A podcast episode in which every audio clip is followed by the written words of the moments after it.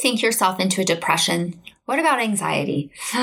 Unfortunately, the truth is absolutely. Although, of course, there are many factors that contribute to the development of these two very common mental health concerns, at the root of both are thoughts that send us in a tailspin. What does it mean to love and work well? And how do I pursue what truly matters? Working at the intersection of business and psychology, I help you answer these questions and more so you can focus priorities, inspire change, lead with courage, and live with more joy today. Hi, I'm Dr. Melissa Smith. Welcome to the Pursue What Matters podcast, where we focus on what it takes to thrive in love and work. So, over the past few weeks, I've been doing a deep dive into how your thoughts um, can create trouble in your life, right? So, these thoughts over time can become cognitive distortions, which can then result in a triad of misery known as the cognitive triad, in which we have negative thoughts about ourselves, the world, and the future. And over time, these negative thoughts can become so devastating in our lives because, of course, the thoughts are n- never show up alone, right? The thoughts lead to painful emotions, which then leads to ineffective or undermining behaviors. And today I want to talk about two common results of this pattern, depression and anxiety. And again, I just want to clarify again that depression and anxiety have many factors that contribute to them. We'll talk a little bit about that. But today we're really going to focus in on the role of our thoughts, how that tumbles into emotions and actions. And if we're not careful, um, over time, that can contribute to both depression and anxiety. So, of course, every week with the podcast, my goal is to help you pursue what matters by strengthening your confidence to lead. I try to do that in one of three areas leading with clarity, which is all about purpose, leading with curiosity, which is all about self awareness, and leading and building a community. And and today, as with the recent podcast, I'm really focusing on helping you lead with curiosity. As we understand our thoughts and our emotions and our actions, we increase our self awareness. And as a result, we increase our self leadership, which absolutely is the foundation for leading anyone else. Don't try to lead anyone else until you know how to first lead yourself. That doesn't mean you have to be perfect, doesn't mean you have to have everything figured out, but make a commitment to self leadership.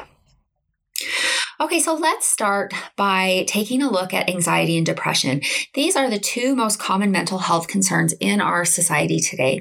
And of course, as a psychologist, I have dealt with lots of folks who struggle with these concerns and they these can be devastating illnesses.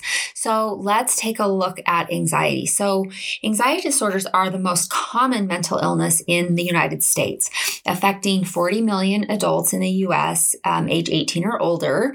And and that is about 18%, 18 to 20% of the population every single year is dealing with anxiety. So that's a pretty high number. Um, anxiety disorders are highly treatable, but less than half ever actually receive treatment. So there's a lot of folks out there just suffering without um, without professional help. And when we think about anxiety disorders, they definitely are something that warrant professional help and support. So I'll talk a little bit more about that as we move forward. But you know, when it comes to the development of anxiety disorders, they they are a complex complex set of risk factors that contribute to the anxiety disorders, including genetics, brain chemistry, personality, life events. And of course, there's not just one anxiety disorder, there are many, right? We think about generalized anxiety disorder, which is the most common. We think about uh, post traumatic stress disorder. We think about obsessive compulsive disorder. We think about social phobias, specific phobias. There are a lot that are covered in the anxiety disorders. And so when it comes to anxiety, right, it is actually a very normal part of life to experience occasional anxiety, right? As we face stressors, we have a stress response. And one of the most common stress responses is an increase in anxiety, um, agitation, worry. These are all very very common, very typical of the human experience. But when you experience anxiety that is persistent, seemingly uncontrollable, and overwhelming, this is when we really want to pay attention to the significance of anxiety, right? And with any mental health issue, that's what we're always paying attention to. How significant are the concerns? How does it impact daily functioning. And so when anxiety starts to interfere with your daily activities, this is where we really start to look more um, at professional treatment and a little, a little strengthening of that uh, support, but also intervention. And so anxiety that is persistent, seems uncontrollable, is overwhelming, and interferes with functioning would be some signs to to move it to the next level of professional help. So that's a little bit about anxiety. So now let's take a look at depression.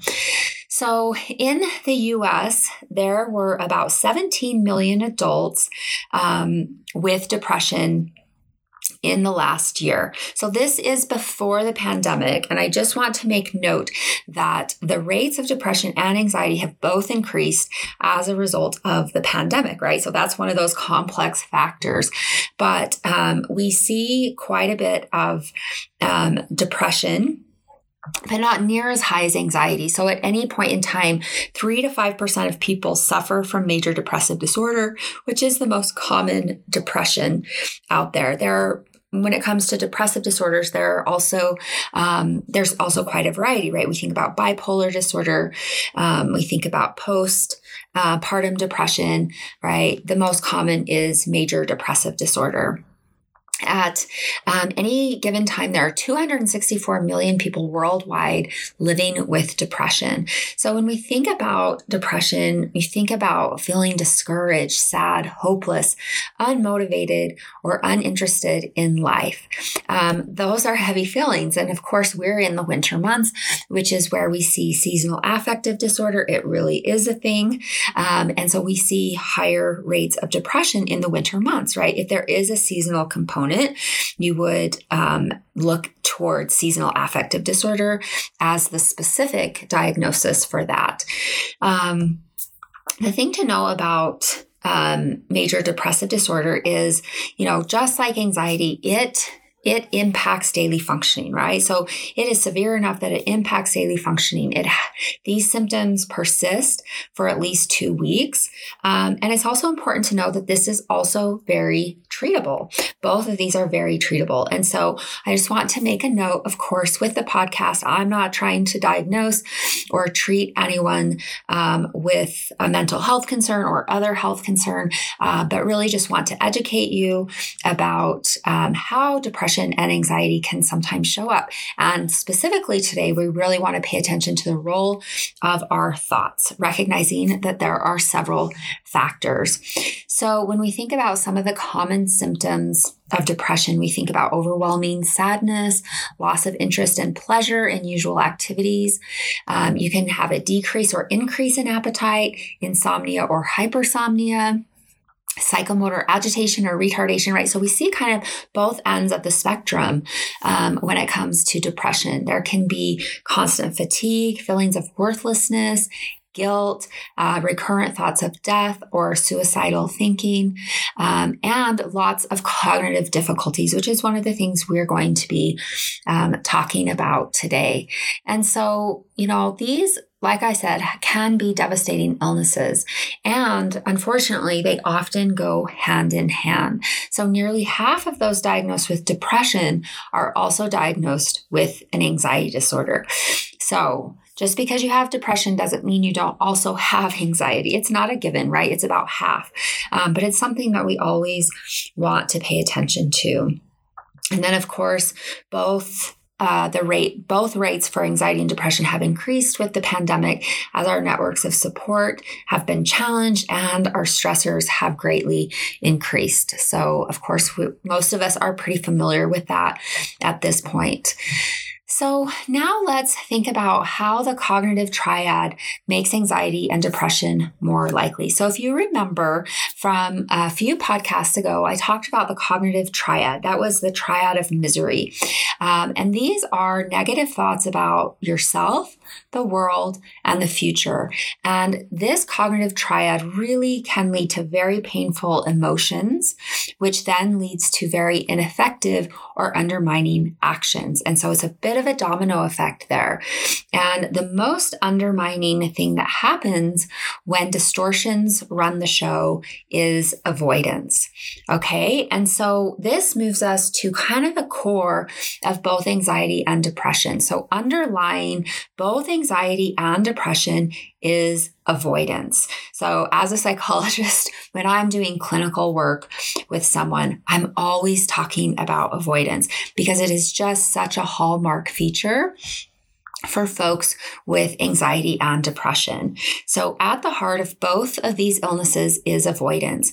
In the face of our painful thoughts, emotions, and actions, what do we do? We hide. And I think it's really understandable that you would hide because these thoughts, emotions, and actions are deeply painful. And we may feel like we don't have the resources we need to help ourselves.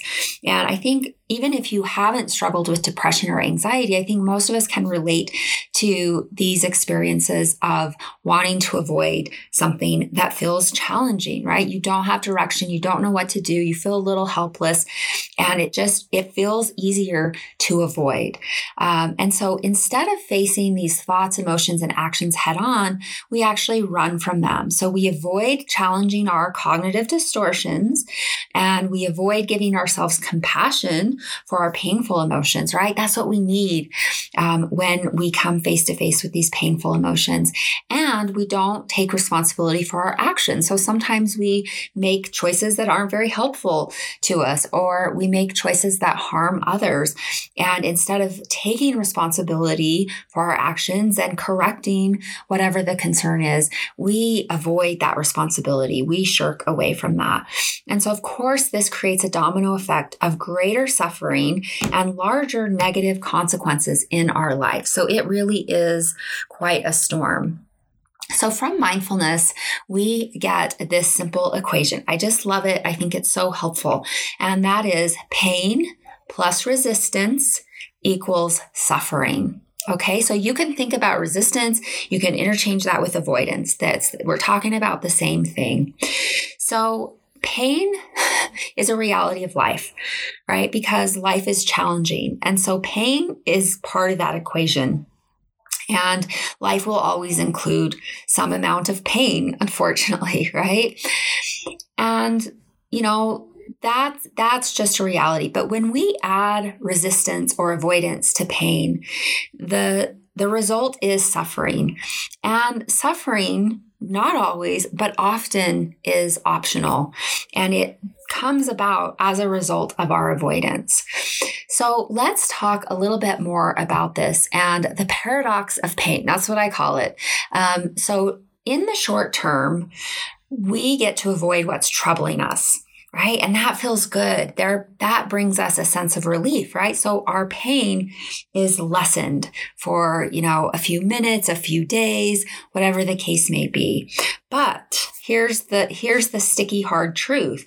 We haven't really dealt with the issue at hand. So the challenge the stressor uh, the conflict whatever it might be we haven't truly dealt with it. We've just pushed it aside. And so over time that stressor and our fear and pain related to that stressor or that challenge build up, right? Because we haven't actually addressed it. And so, long term, the result is that we are less able to cope and less able to problem solve. Because when we face challenges, instead of engaging our problem solving and developing the confidence and the skills to tackle challenges head on, we hide, we avoid. And so now let's take a look at what this looks like for both depression and anxiety. Um, the foundation of both are very, are, are really the same, but they show up in kind of unique ways. So when we think about uh, depression, what are some of the core thoughts about the self, right? So these are these cognitive distortions. Well, one very common one is I am the problem, which leads to the emotion of fear, which leads to the action of hiding from life. So there we see that avoidance. When it comes to anxiety, uh, one of the thoughts about the self is I can't handle life, which results in fear, right? That's pretty frightening if you don't feel like you can handle life. And instead of hiding from life, although there's lots of avoidance when it comes to anxiety, tons of avoidance, um, one of the common approaches um, with anxiety is to control life, right? So depression might hide from life. Anxiety is a little more likely to control life, although there's plenty of avoidance as well. So let's think about depression thoughts about the world. What are the thoughts about the world? The world is dangerous leads to fear, leads to hiding. And this hiding shows up, it looks like isolation. There's no pleasure in previously enjoyed activities. There's all or nothing thinking because this all or nothing thinking helps us to simplify uncertainty. And I talked about that when we talked about cognitive distortions a few episodes ago. So, what are the anxiety thoughts about the world? So, one of the core thoughts is I can't handle life, which leads to a feeling of overwhelm also fear. And so, if we don't feel like we can handle life, we're overwhelmed, one of the responses, one of the actions is to control. So, those with anxiety tend to scan the horizon for dangers. And everywhere they look, they see danger. There's a tendency to micromanage because if I can, if I can micromanage and control the uncertainties of life, then I can be safe. So would they try to reduce uncertainty? They avoid anything that might be risky. So you can see how life gets smaller. There's a whole lot of perfectionism because it's all about that controlling, right? These folks might be called control freaks. Um, so their response to fear about the world is around control. Think about obsessive compulsive disorder. Think about PTSD. Now, PTSD has a lot of control. It also has a lot of avoidance, which we also see with depression. So, when it comes to thoughts about the future, the thoughts of depression and anxiety are very similar, and that is all is lost. There's helplessness and hopelessness. And so, what are the actions? What does that look like? Folks stop trying. Their life gets smaller and smaller and smaller. When it comes to depression, you might see suicidality, unfortunately. When it comes to anxiety, you might see worsening panic. You might see panic attacks. You might see an OCD um, or an eating disorder worsening over time. And so the underlying belief with all of these is is that life is dangerous, the world is dangerous, and fear laces everything. Okay. So hopefully that helps you to understand the role of thoughts and how those thoughts contribute to emotions and actions that, if left unchecked, can really be a big contributing factor to depression and anxiety. It's not the only factor, but it's certainly something to pay attention to.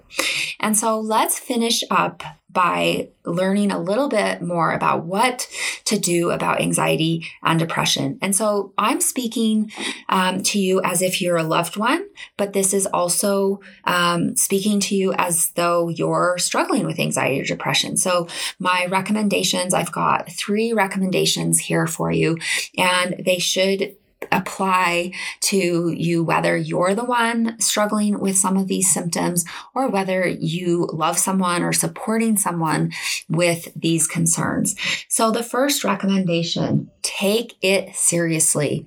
Don't minimize your own experience. Don't minimize others' experience. Seek professional help. These are significant health concerns. They need um, a serious intervention.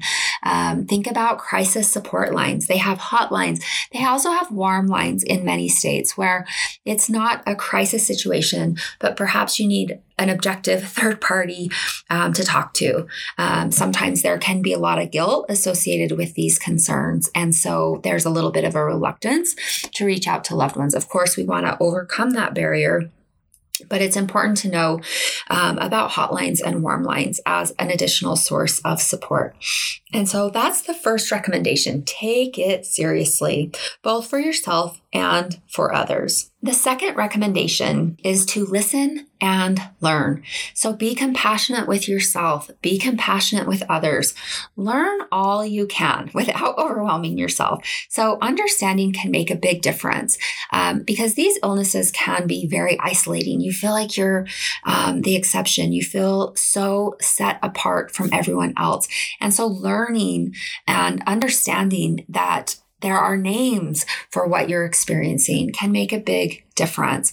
Um, some of the places to look for understanding include readings, articles, websites on CBT, which is cognitive behavioral therapy.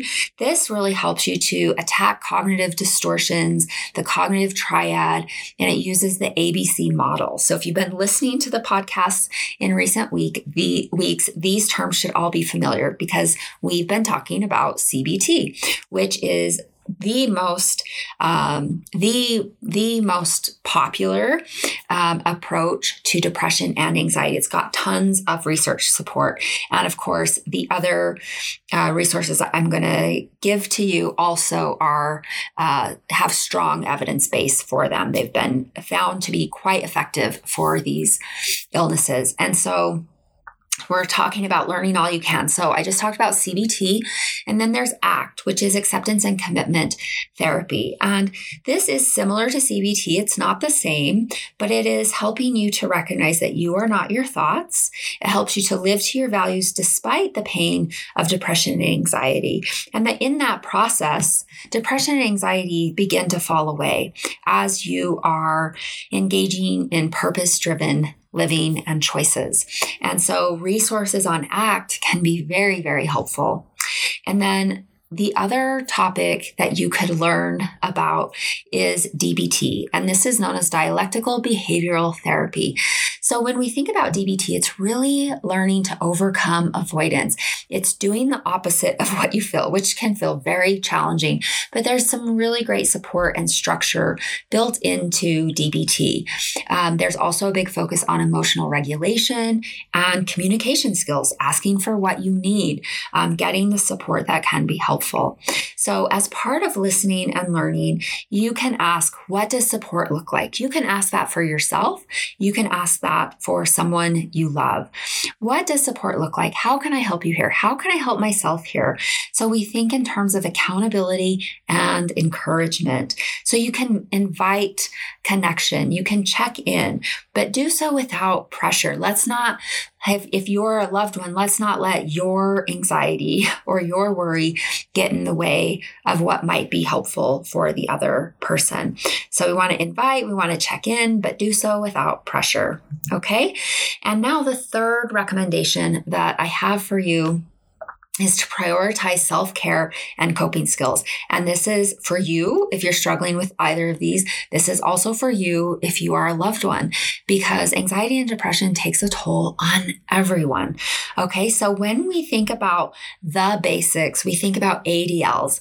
These are activities of daily living. So think about sleep, think about hygiene, showering, laundry, structure, a flexible schedule that helps you to get get moving to help you to help you to overcome the paralysis of anxiety to help um, overcome the hopelessness of depression. So these daily activities um, are really really important for everyone involved.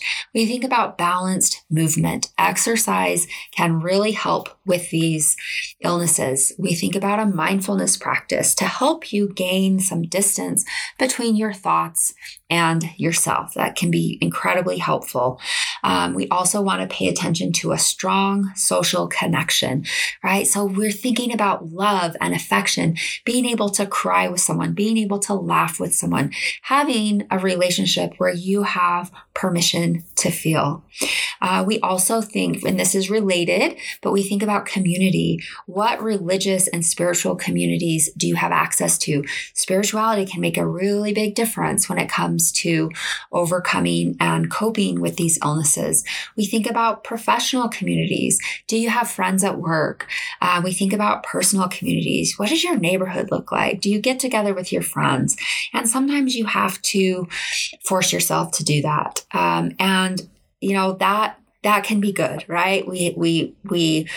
Um, force ourselves to spend some time with others and then we give ourselves um, a break and recovery period after that and that can be very helpful that um, in in in that we're showing up with compassion but we're also nudging ourselves past that avoidance creative expression can be very helpful. So, engaging in a hobby, l- learning a new skill that's not too taxing, but can be fun, can give you a break from uh, the burden of your thoughts. We think about time in nature, thinking about rituals, simple rituals that require some attention and can give you a break from that intensity of the negative thoughts. And then remembering, right, as part of this third recommendation, to take one day at a time. And sometimes you just need to take one minute at a time, one hour at a time.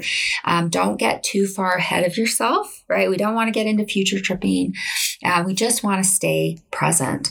And so, I hope that this podcast has been helpful for you in terms of really understanding how thoughts can impact depression and anxiety um, to kind of help you see that foundation that is um, underneath both anxiety and depression around avoidance and how we can help to challenge some of those uh, some of those cognitive distortions. And then, of course, I talked about um, three recommendations for yourself or for someone you love when it comes to anxiety and depression. And so I'll review those again. The first one is take it seriously. The second one is listen and learn. And third is prioritize self care and coping skills. So head on over to my website to check out the show notes with the resources for this episode at www.drmelissasmith.com forward slash 145 dash thoughts on depression. One more time, that's www.drmelissasmith.com forward slash 145 dash thoughts on depression. T H O U G H T S O N D E P R E S S I O N. So, of course, if you are not feeling safe, call 911, reach out to someone, let someone know um, if you're having a hard time, and know that there is hope and there are many resources for you and for those you love. So, um, in the meantime, I'm Dr. Melissa Smith. Remember, love and work, work and love. That's all there is. Until next time, take good care.